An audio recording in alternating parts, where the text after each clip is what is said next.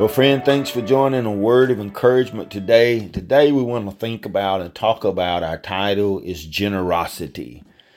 Uh, First Chronicles 29 14. Everything comes from you, and we have given you only which comes from our hand.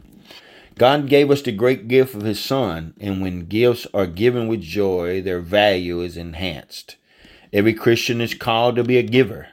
The Holy Spirit teaches you not to withhold anything that will bless your neighbor. Your purpose in life is to be a blessing to others. My, what a powerful truth. When you give someone a gift, pray that God will bless the receiver. Money or possessions are not the most important gifts that you can give. You should develop your character and personality to God's glory and use it in the service of others. The world desperately needs love and kindness. When you give of yourself, you give the most generous gift of all. Do not calibrate whatever you will profit from a gift you have given. God gives freely, and you and I should do the same.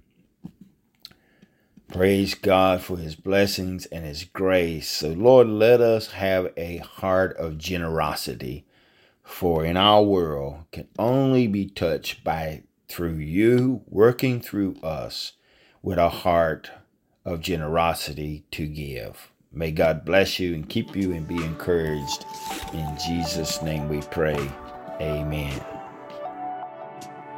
A word of encouragement is produced by Turning Point Ministries. Our mission is to saturate the world with the life giving power of Jesus Christ. We need your help to do this.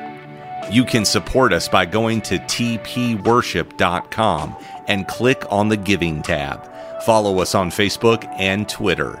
Apostle Locklear is also streaming on Life Now TV, available on Roku, Apple TV, and Amazon Fire. Download our mobile app for Apple and Google. It is time to live your best life now.